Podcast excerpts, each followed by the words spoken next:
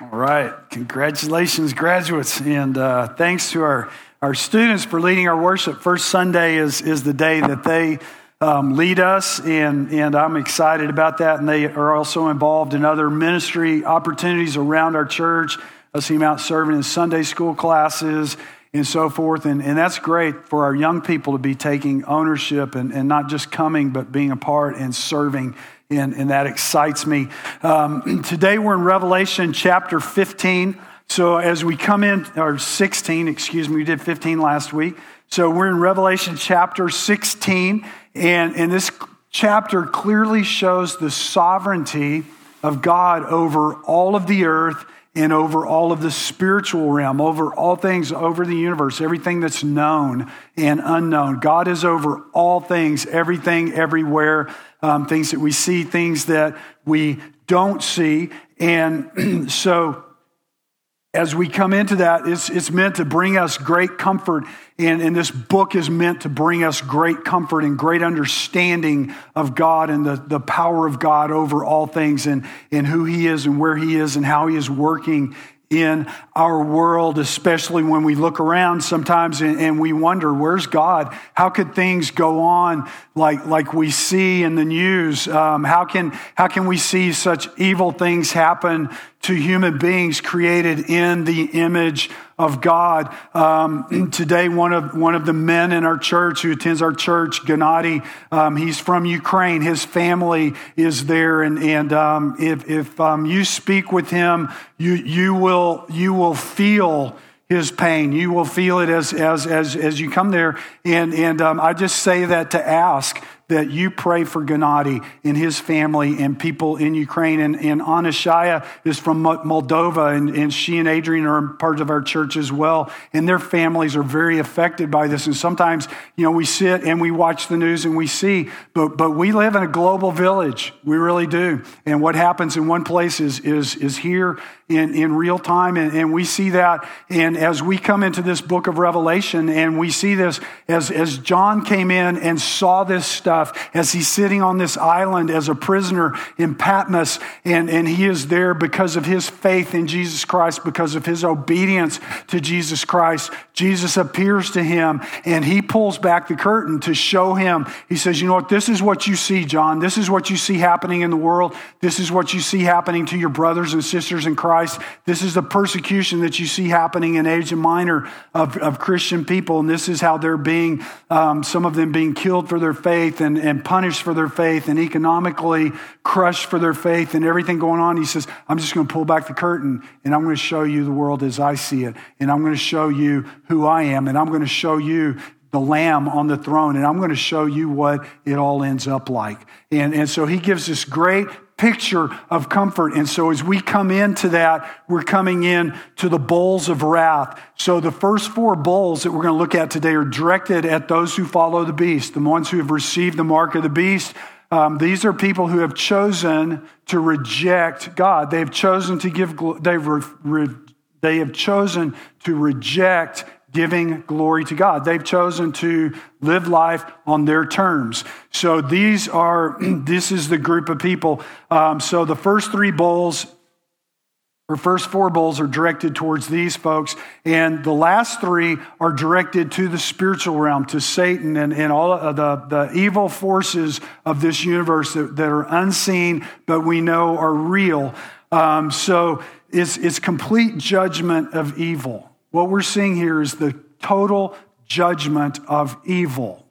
And, and so John is being given a glimpse of this as he sits back and he wonders, you know, God, how did I end up here? How did this happen to me? I've been faithful. I walked with Jesus for three years. I've never done anything wrong to anyone other than tell them about the message of life, the gospel, the truth of God's word. And now he's saying, I'm being punished for this. I am suffering for this. And, and, and you know, he, maybe he's not having that conversation with God, but you got to know that as he's on this island in Patmos, that those thoughts are going through his mind. How did this land? this way. And, and Jesus is pulling back the curtain to see him. So as John sees this scene, he sees the hand of God in history and the hope of God through the Lamb. The hand of God in history, the hope of God in the Lamb on the throne. So the judgments are all fitting for the offenses. Every offense that we see, the judgment that's going to come out in these bowls, they fit the crime. The punishment fits the crime. And, and so we come in there, and through the grace of God, today, through the grace of God, we get what we do not deserve. Through God's grace, we get what we do not deserve redemption and restoration. We get forgiveness. We, we receive eternal life through Jesus. Um, and we get what we don't deserve, which is forgiveness. But when we refuse grace through Jesus, we also get what we deserve our choice, and that's judgment. So these choices come up, and, th- and this is what, when we see the wrath of God, a lot of times we come in and, and people say, Well, I just can't believe that a loving God would judge people. Well, he's, he's not in, in one respect. In one respect, he's just saying, Look, I have given you a choice. I've placed before you life and death. Choose life. He is saying you can give glory to God or you can do this on your own. It's your choice, it's your pick. So, where it really comes down to is for me, I can absorb the wrath of God personally, or I can choose to allow Jesus to absorb it for me.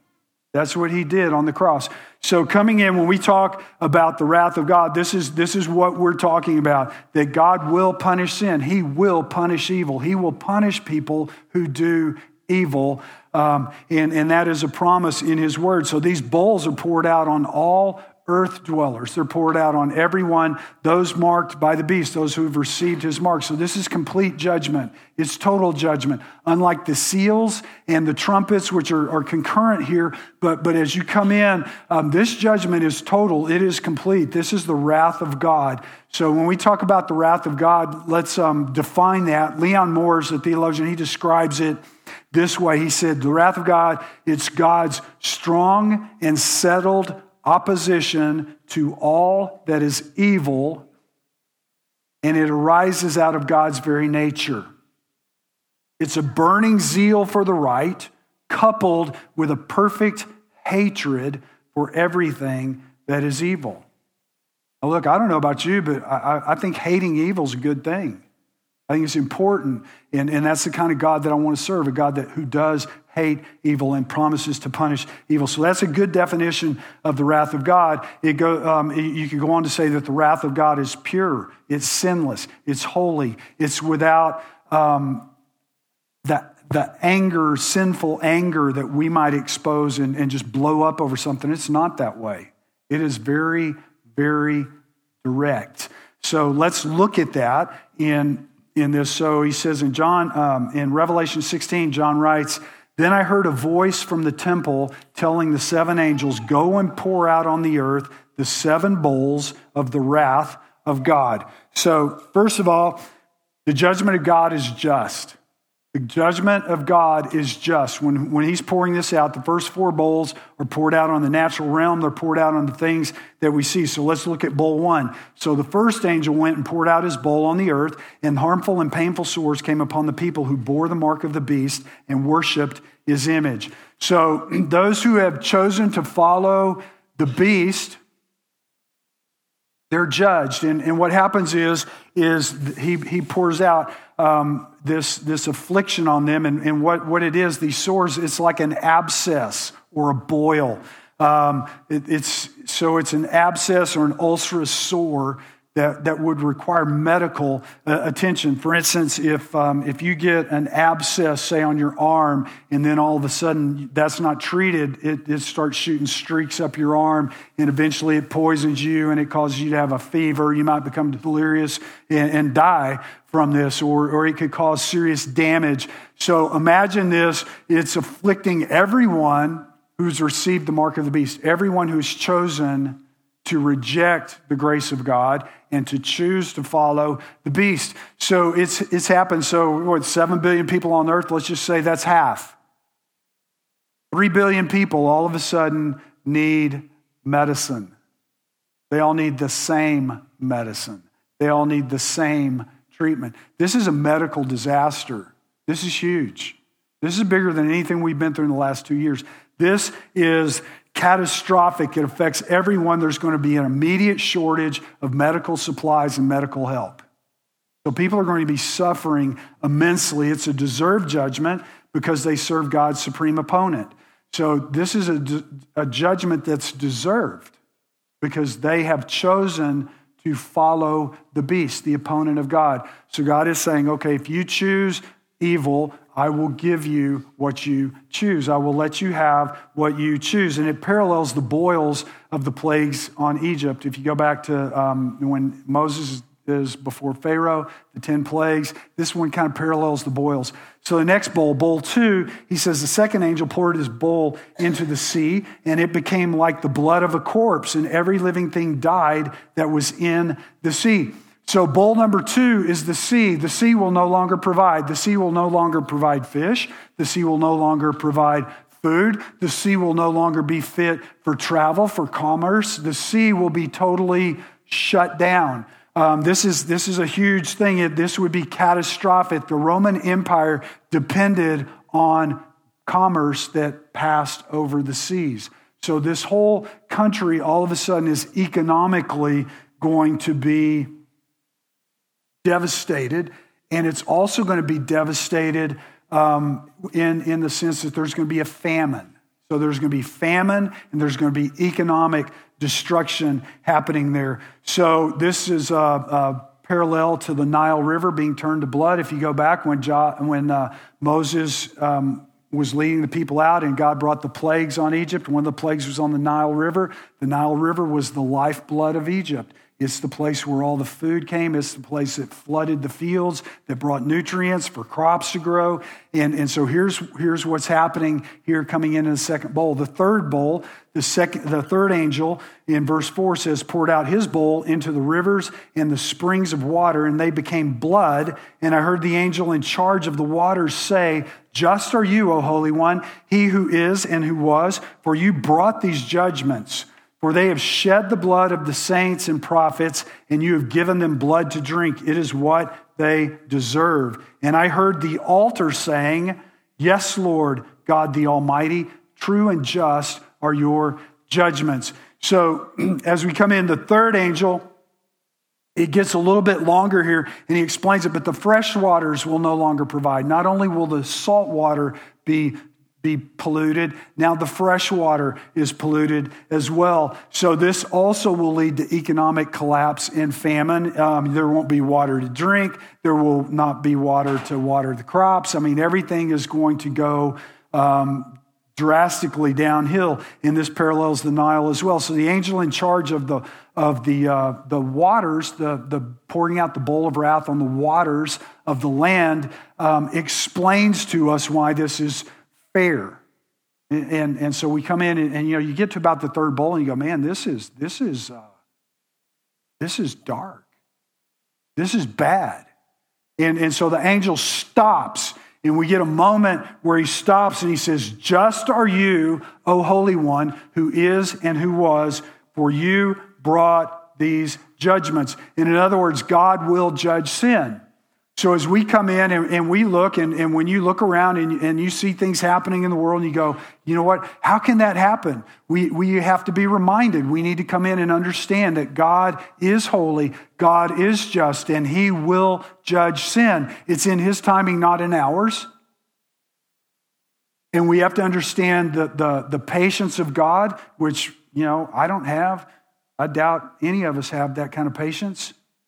But the patience of God, wanting all to come to repentance in Christ, wanting all to come to Him, wanting all to give glory to Him, that He is waiting and giving man, sinful man, an opportunity, giving me an opportunity, you an opportunity. He's given it to us, He's giving it to others as well, but He will judge sin. For you brought these judgments. So He is just and He initiates this judgment. And they're directed at those who have oppressed the saints and shed their blood. It says, For they have shed the blood, the blood of the saints and the prophets, and you have given them blood to drink. They oppressed the people of God. And in turn, he says, I will give to you what you gave to them. You've earned it.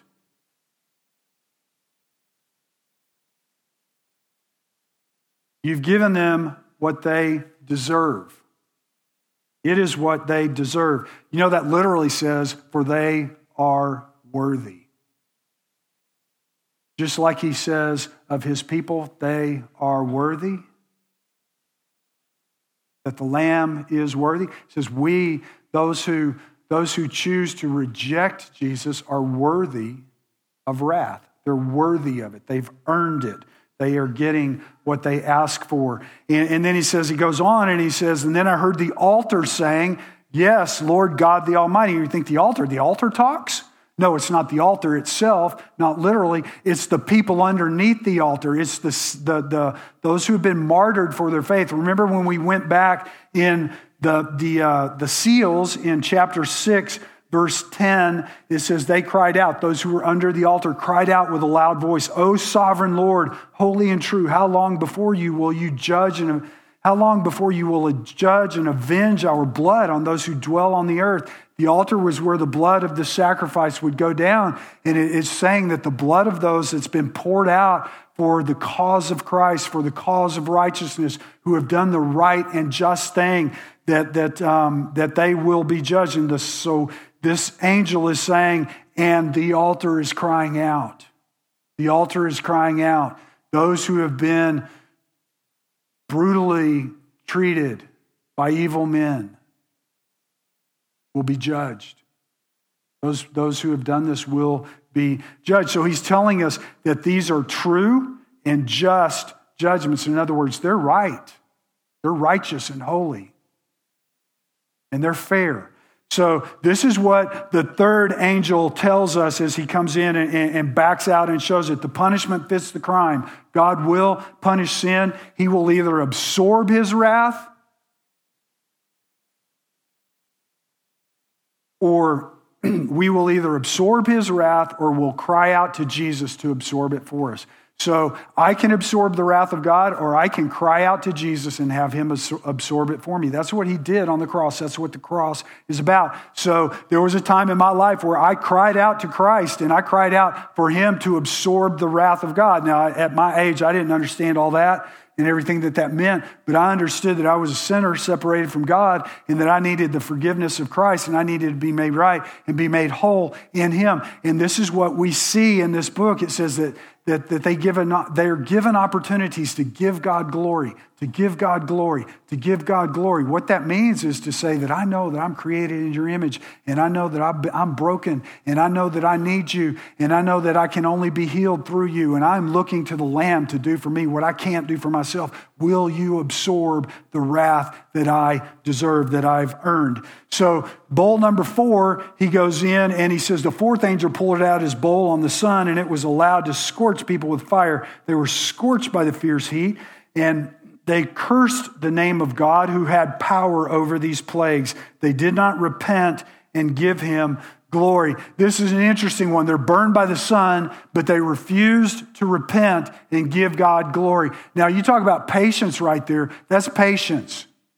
That's severe patience on the point of God saying, I'm giving you a chance to give me glory. I'm giving you a chance to turn to me. I'm giving you a chance to be redeemed and restored. I'm giving you a chance to wipe the slate clean. I'm giving you this opportunity. This choice is yours, and my wrath being poured out is my justice, and it's my holiness being revealed for the world to see. So it's there and it's coming in. And, and instead, here's what they do they blame God for their problems.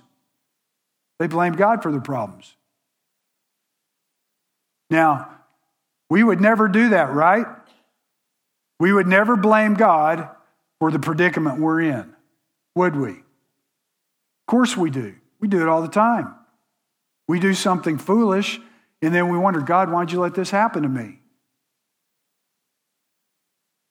It's a vivid reminder that blaming God for our problems doesn't work out well. You know, it's, it's like when we tell our kids, no. And they say, Well, you're no fun. You're no fun. You're not like my friend's parents. My friend's parents have no rules, which may or may not be true. But, but you know, you, you get, you get, and you hear, and you come in, and, and there is a, a blaming of the messenger rather than a look inside. And you may want, look, you may have small children You know, they're really little, but I, I, I want to encourage you and go ahead and just pull back the veil real quick. They're sinners. They're sinners separated from, the, from, from God, and they need to experience the grace and mercy of God and be redeemed and made right. And that's your job to teach them that, to train them that, and to raise them up in the Word of God, and to listen to their blaspheming voice all the way up until they mature and grow up. As they tell you it's your fault, that you're no fun, that you're this, that you're that, and coming on. And you know what? That's all minor stuff. But when it goes on and on and on and on and on, and it moves on into adults who do that to God, that's a whole different game, isn't it? Now we're, now we're going from talking about an adolescent who's developing and being loved and nurtured and trained into how to be a productive human being who glorifies God. Now we're moving into an adult who's a fool. And they're blaming God for their problems. They're blaming God for their problems. And this is what they did. They blamed God for their predicament rather than giving glory to God. They blamed God. They blasphemed the name of God. They did not repent and give him glory. So, the first thing is that God is just, his judgment is just. And, and the second thing is his judgment will be complete. There will be a final judgment on all things seen and unseen. And, and just, just uh, you know, word of comfort, I only have two pages. I one just did. One's done. So um, just hang on a minute longer and we'll be there. Now let's get to the next three bowls. The next three bowls, there will be a final judgment on all things seen and unseen. We just had the judgments on the seen. Now we're talking about the unseen. Now the judgments, these three bowls are going to be on Satan. They're going to be on the beast. They're going to be on the things that the powers and the principalities. They're the things that we don't see. They're the things that are pulling a lot of the strings. They're, they're the ones that are putting the evil thoughts in our mind. They're the ones that are placing things before us to tempt us. They're the ones that, that, that breed up wickedness. These last three bowls are poured out on the throne of the beast and lead to the gathering of the nations for the battle of Armageddon. And I know that some of you are going, yes, we're finally getting to there. Now we're finally getting somewhere in all this. Well, this is where it's going. So as you come in on the fifth bowl, the seventh angel poured out oh, no, I'm not, not the seventh angel. The fifth angel poured out his bowl on the throne of the beast, and its kingdom was plunged into darkness. People gnawed their tongues in anguish and cursed the God of heaven for their pain and sores. They did not repent of their deeds. Look, this is worse than being on the North Slope in December. They got light bulbs there. This is real darkness. This is darkness that you can feel. This is darkness that's so dark that you see nothing. Nothing. You don't see a flash of color. You don't see anything. Nothing. And it's poured directly on the throne of the beast, and it completely darkens its kingdom. This parallels the sun being darkened in Egypt, and it's a and, and when God darkened the sun in Egypt in that plague, it was a, a, judgment against the God of the Egyptians, Ra, saying that God Yahweh is bigger than the God Ra. All the, all the, all the plagues, all 10 plagues, are about the gods of the Egyptians. And God utterly destroys the gods of man. And shows that and says that He alone is God. He alone is worthy of worship. So we come in here and we see that. So, the Hebrew people, how did the Hebrew people view that? That's the question when we come in and we look at this plague, this third plague. When, when they came back and, and later on, and they looked at this event and they looked at this history, this biblical history that they had, the Hebrews viewed this not only as physical darkness, they also viewed this as spiritual separation from the true God and pictured the eternal hell that was awaiting the Egyptians. They said there was spiritual darkness for them, and there was eternal hell waiting them for what they did to these people. Because they had enslaved and brutalized these people and refused to repent and give God glory, refused to turn to God, that they would be in eternal hell.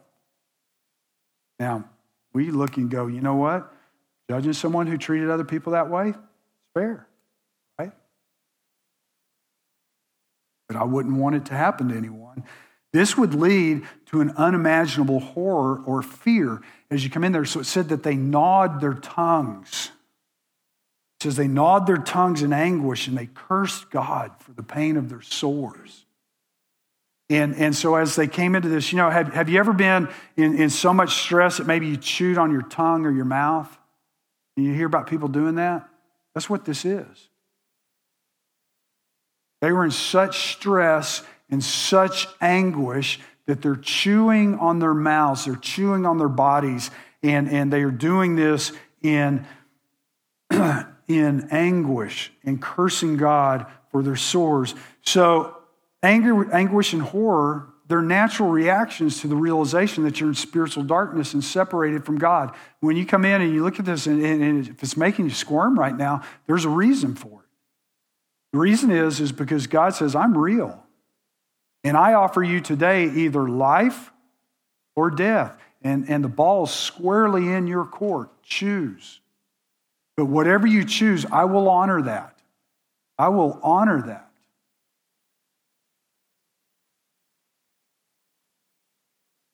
This is where refusing to give glory to God through Jesus lands a person. in Exodus 10 21, it says, Then the Lord said to Moses, Stretch out your hand toward heaven, that there may be darkness over the land of Egypt, a darkness to be felt. So that is the fifth bowl. The sixth bowl is, is a little bit different as, as we come in here, but says the sixth angel poured out its bowl on the great river Euphrates, and its water was dried up to prepare the way for the kings from the east. And I saw coming out of the mouth of the dragon, and out of the mouth of the beast, and out of the mouth of the false prophet, three unclean spirits like frogs. For they are demonic spirits performing signs who go abroad to the kings of the whole world to assemble them for battle on the great day of, the, of God the Almighty. Behold, I am coming like a thief. Blessed is the one who stays awake, keeping his garments on, that he may not go about shame, naked and be seen exposed. And they assembled them at the place that in Hebrew is called Armageddon. So as we come in here in, in, in the sixth bowl, in the sixth bowl, what happens is, is the path is cleared for a one world order. The path is cleared for all the kings of the earth, for all the rulers, all of those who, who follow the beast. The path is being cleared for them to come together and gather in one place. That's what the drying up of the Euphrates would symbol to them. The, the, Euphrates River was the eastern boundary of Israel as well as the boundary of the Roman Empire. On the other side of the Euphrates River was the Parthians. And if you remember a few weeks ago, we talked about the Parthians. The Parthians were the only people the Romans feared. Romans didn't fear anybody else. The Parthians were the only people to ever defeat them in battle. The Parthians were the only people who could ride horses at full stride and shoot bows and hit their target. Look, that's fierce. It's cool too. I mean, I wish I could ride a horse and shoot a bow like that. I, I'd fill my tags every year if I had a horse, which I don't. But this is, this is what's going on. So the Euphrates River is the largest river in that part of the world. It's like our Yukon. I mean, it's huge. It's a huge river, and it formed a natural barrier for armies, and it kept them from coming across. They didn't have, well, you know, they didn't have the infrastructure and things like we had today. So these natural boundaries would protect nations from one another. And, and what, what what the angel is doing and, and showing John is that the armies of the world could now coalesce for battle. All of the armies of all of those who follow the beast, they could coalesce for battle. In Revelation 19 19, John writes, And I saw the beast and the kings of the earth with their armies gathered to make war against him who was sitting on the horse and against his army. So the picture there in Revelation 19, which we'll get there in, in, about three weeks, but as, as the picture is that you've got the armies of the Lamb, and you've got the armies of the beast. And they have come together for this battle. They've come together for this battle. Um, and there are several biblical instances where the waters are parted. So you come in here and you say, you know what? Well, what parting this water? Look, it's not, it's not the first time the waters have been parted. And, and it, will be the last. but it's not going to be the first. Um, if you go back and you see, first of all, in the Exodus, what happens? God parts the Red Sea. They walk across on dry ground, not in the mud, not in the muck, not in anything else. But they walk across on dry ground. Then you come in, and you come in when, when uh, 40 years later, when they're about to cross over into the promised land, God stops the Jordan River and they walk across on dry land and they go over into the promised land and they take the promised land. So you come in there and you see that. Another instance of this um, is, is historically when the, the Assyrians, they conquered the Babylonians and, or pardon me, the Assyrians conquered the Israelites and utterly destroyed them. The Babylonians come in and they conquer the Assyrians utterly destroy them. And the Babylonians carry those of the tribe of Judah and Benjamin into Babylon, into exile. And they're in exile for 70 years. And then all of a sudden, about the 6th century BC, about 537 BC, a guy named Cyrus, uh, 539 BC, excuse me, um, comes in, and Cyrus, he comes in and he conquers the Babylonians. Cyrus, the king of the Medes and the Persians. He comes in and he conquers them, and then he allows the Jewish people to go back and rebuild Jerusalem. Well, you know how Cyrus did that? He diverted the Euphrates River. Look, I can't cross the river, I'll divert it to where it's low enough that I can. So doing this to the Euphrates River, it's, it's not unheard of. It's big, it's bad, but it can be conquered. And, and this is what God is saying. You know what? The, the things around you, they're big, they're bad, but they will be conquered. So the unholy trinity of the beast is now assembling as you come in. You, have got these three you've got the mouth of the beast, the mouth of the false prophet, um, in the mouth of the dragon, the false trinity. They come out with three false demonic spirits, and, and they're coming out and, and they are uh, assembling all of these earth dwellers, the armies of the earth dwellers, for the great day of God the Almighty, for the day of the Lord. The thing that you read of in all the scripture coming up, the day of the Lord is coming down and is pouring in to this one big battle. So the stage is set for the final battle. So, this is what's happening as we come in with the sixth bowl. And, and he's saying, You better be ready. Be prepared. You don't want to be caught naked and ashamed at this time. And in other words, he's saying, Stay awake and, and stay faithful. And, and then the final thing is the seventh angel in verse 17 says, The seventh angel poured out his bowl into the air, and a loud voice came out of the temple from the throne saying, It is done. And there were flashes of lightning, rumblings, peals of thunder, and a great earthquake, such as there had never been since man was on the earth. So great was that earthquake. The great city was split into three parts, and the cities of the nations fell. And God remembered Babylon the Great to make her drain the cup of the wine of the fury of his wrath and every island fled away, and no mountains were to be found. And great hailstones, about 100 pounds each, fell from heaven on people. And they cursed God for the plague of hail because the plague was so severe. So this is, this is a serious thing that is happening here. You've got this, this, um, this, this final fight that takes place in Daniel 12, 1 and 2. We see this from Daniel, and, and, this was during the Babylonian exile, by the way. That's when Daniel was, when Nebuchadnezzar carried them off. He's one of the, one of the Hebrews who's carried off into Babylon. It says, At that time, shall rise Michael, the great prince who is charge of your people, and there shall be a time of trouble such as never has been since there was a nation till that time. But at that time your people shall be delivered, everyone whose name shall be found written in the book, and many of those who sleep in the dust of the earth shall awake some to everlasting life, and some to shame and everlasting contempt. So he's speaking about the end. So the amazing thing about this battle that, that we're going to see, and we're going to see it in chapter 19 blown out, we've got this, the seals, the trumpets, and the bowls. So we got all this going on, and this is where it's landing. This is what we're looking at today, and it's going to be kind of shown in a little bit bigger view as we come in in the next three chapters. But um, the thing is, is that all of the evil of the spiritual underworld is unleashed to make war on the saints.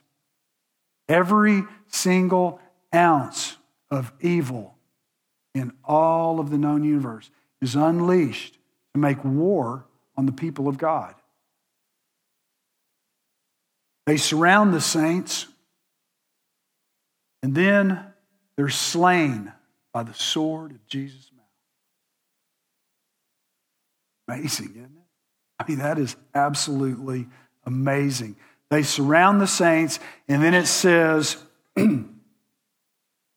that they are slain by the sword of Jesus' mouth. That's what we see in, in chapter 19. So as, as we come in here and, and we begin to look and see that Jesus spoke creation into existence. As we come in and, and we look at the power of the mouth of Jesus, of the sword of his mouth. Look, all Jesus did was speak and it was done. This battle, when we talk about the Battle of Armageddon, you talk about all the armies of the world gathering together, and you talk about all the armies of God's people coming together, and you talk about this big standoff and everything that's about to happen. You know what? The battle was over with before everybody, before anybody plucked a bowstring. Before anybody pulls the trigger, before anybody fires a shot, before anything ever happens, here's what Jesus tells us.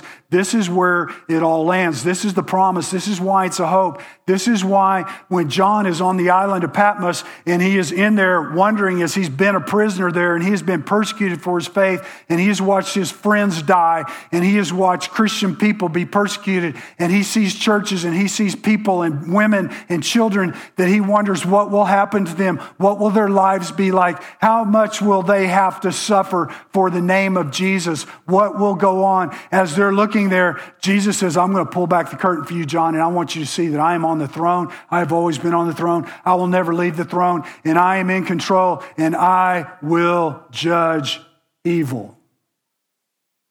I will punish the wicked. So that's the promise. That's what's happening. That's what's coming down here. And you know what he does it with? He does it with the sword of his mouth, with his word. His word.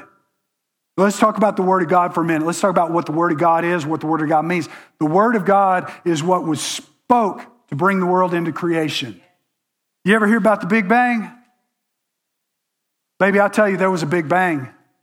It was the mouth of God. Can you imagine? Look at the power, just the power of our sun. And it's not the most powerful star out there. The power of our sun was spoken into being by our God. And, and you can come in, you know, in, in science, they'll say, well, the Big Bang, because we can't really explain how it all happened, but all of a sudden there wasn't anything, and then boom, it was. No kidding.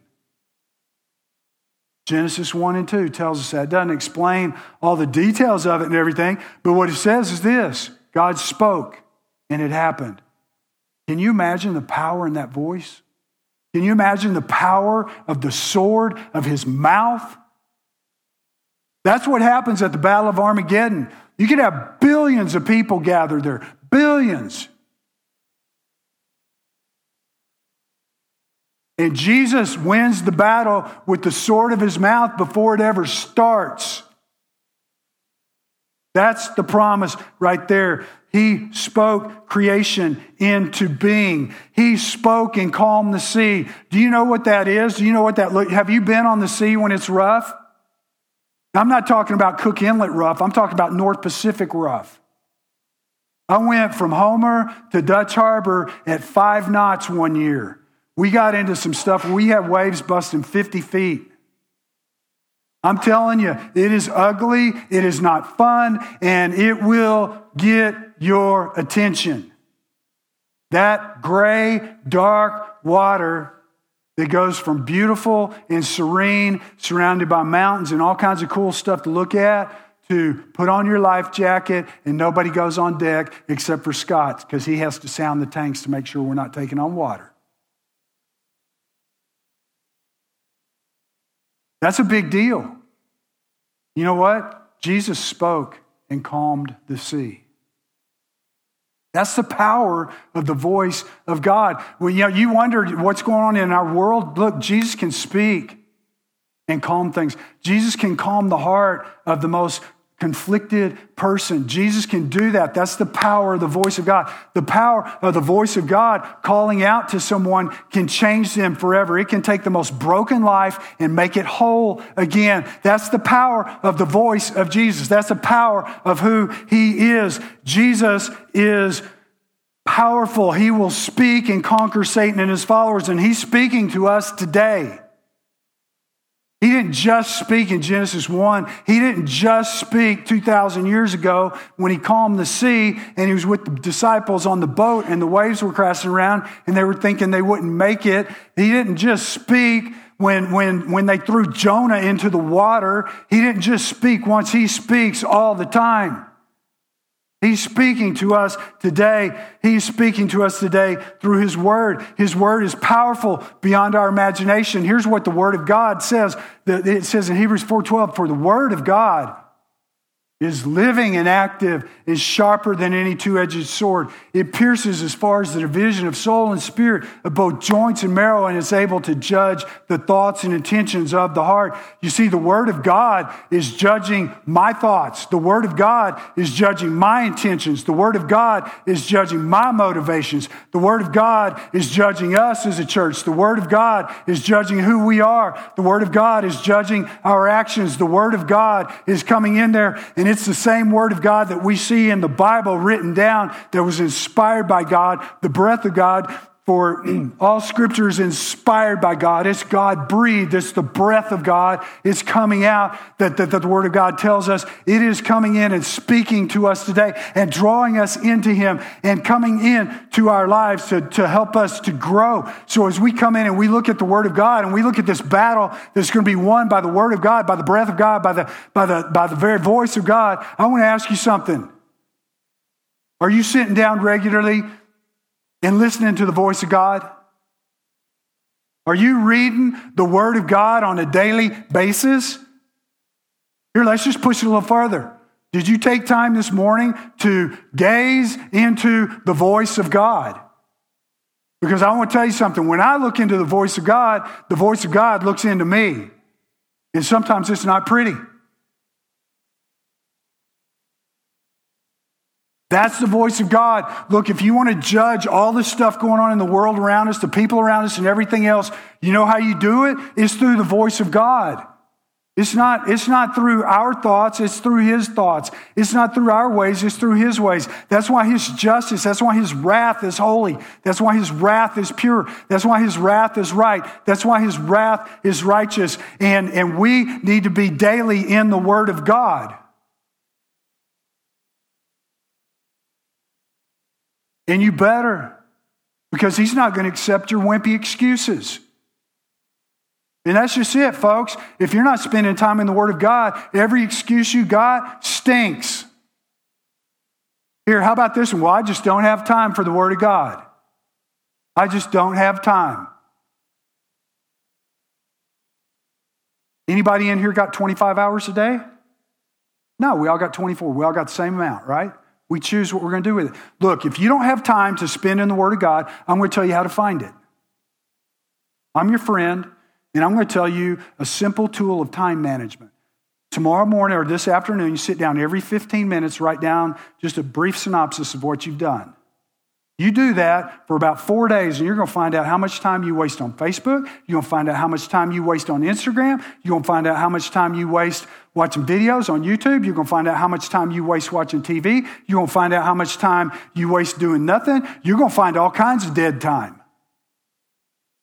And, and, and you go, well, I don't do any of those things. I promise you, even, even if not, you'll find 20 to 30 minutes a day that you can easily direct to the one who gives you life and breath and meaning and hope and a future and, and, the things that come only from that God because He is raw power. This is who he is. This is what Jesus is saying. It's raw power that we're seeing in this scene, in this seventh bowl. It is the power of God poured out on man. It is the power of God poured out on us. It's the power of God for us to be the people that he's called us to be. When we come in, we say Bible knowledge is a core value in our church. It is. And there's a reason that it is. It's because that we believe that the word of God is living and active. We believe that the Word of God will change us. We believe that the Word of God gives us life and breath and meaning. We believe that the Word of God directs us. We come in and we see that, and we believe that the Word of God is what we filter everything through, and we understand and we see because that's who God is. That's how He's shown Himself to us. He has revealed Himself through His Holy Spirit. He's revealed Himself through His Word. He has revealed Himself to us through Jesus Christ. He reveals Himself here in the church. Church, people, we got to be in the Word of God because we can't be the church of God without being on the Word of God. We can't be in the church of God without being in prayer. And, and, and the thing about it is, is God is calling out. He's saying, give me glory, give me glory, give me glory. And, and you may be in here today saying, you're scaring the snot out of me. Look, I'm just telling you the truth. And the truth is, is that God has very, very high standards for my life and yours. For everything, every area, every aspect, it all belongs to Him. And He is calling to you today, and He's saying, Look, you can live whatever you want to choose. But in the end, your choice will determine your destiny. That's fair, isn't it? That's fair. The God who made me, he's, he's not holding me like a puppet on string. Tell me, you do this, you do that. He's saying, I'm going to give you a choice. I'm going to give you life. I will absorb the punishment for your crimes, or I will let you absorb. What's your choice? What's your choice today? What is it?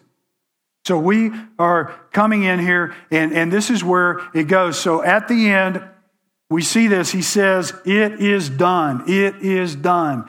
And, and Here's an interesting thing. Chapter 15 and chapter 16 are the, are the seven bowls. So, chapter 15 starts off with the wrath of God and it is finished. And chapter 16 ends with the wrath of God and it is finished. It closes the whole thing in in saying that what Jesus said from the cross, he said, It is finished. The last thing that Jesus said from the cross is going to be the last thing that he says on this earth. It's done. Welcome into my eternal dwelling.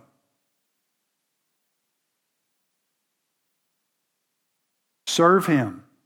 He's our only hope for security. Jesus is our only hope. He's your only hope. He is, he is the only hope that we have. Look, I'm just telling you, we, we, we have placed our hope in our culture on so many foolish, shaky things. We place our hope in our economic system. How's that going lately? Not real good. And we're still the wealthiest people on the planet. We, we could lose that in a heartbeat. Look, that could be gone tomorrow. It could be gone tomorrow. If your hope is in that and it's pulled out from under you, you, you, you know why that bowl of wrath being poured out and taking away the economics? That's the first thing that God does. He says, Look, this is what you want to depend on? Go ahead, depend on it.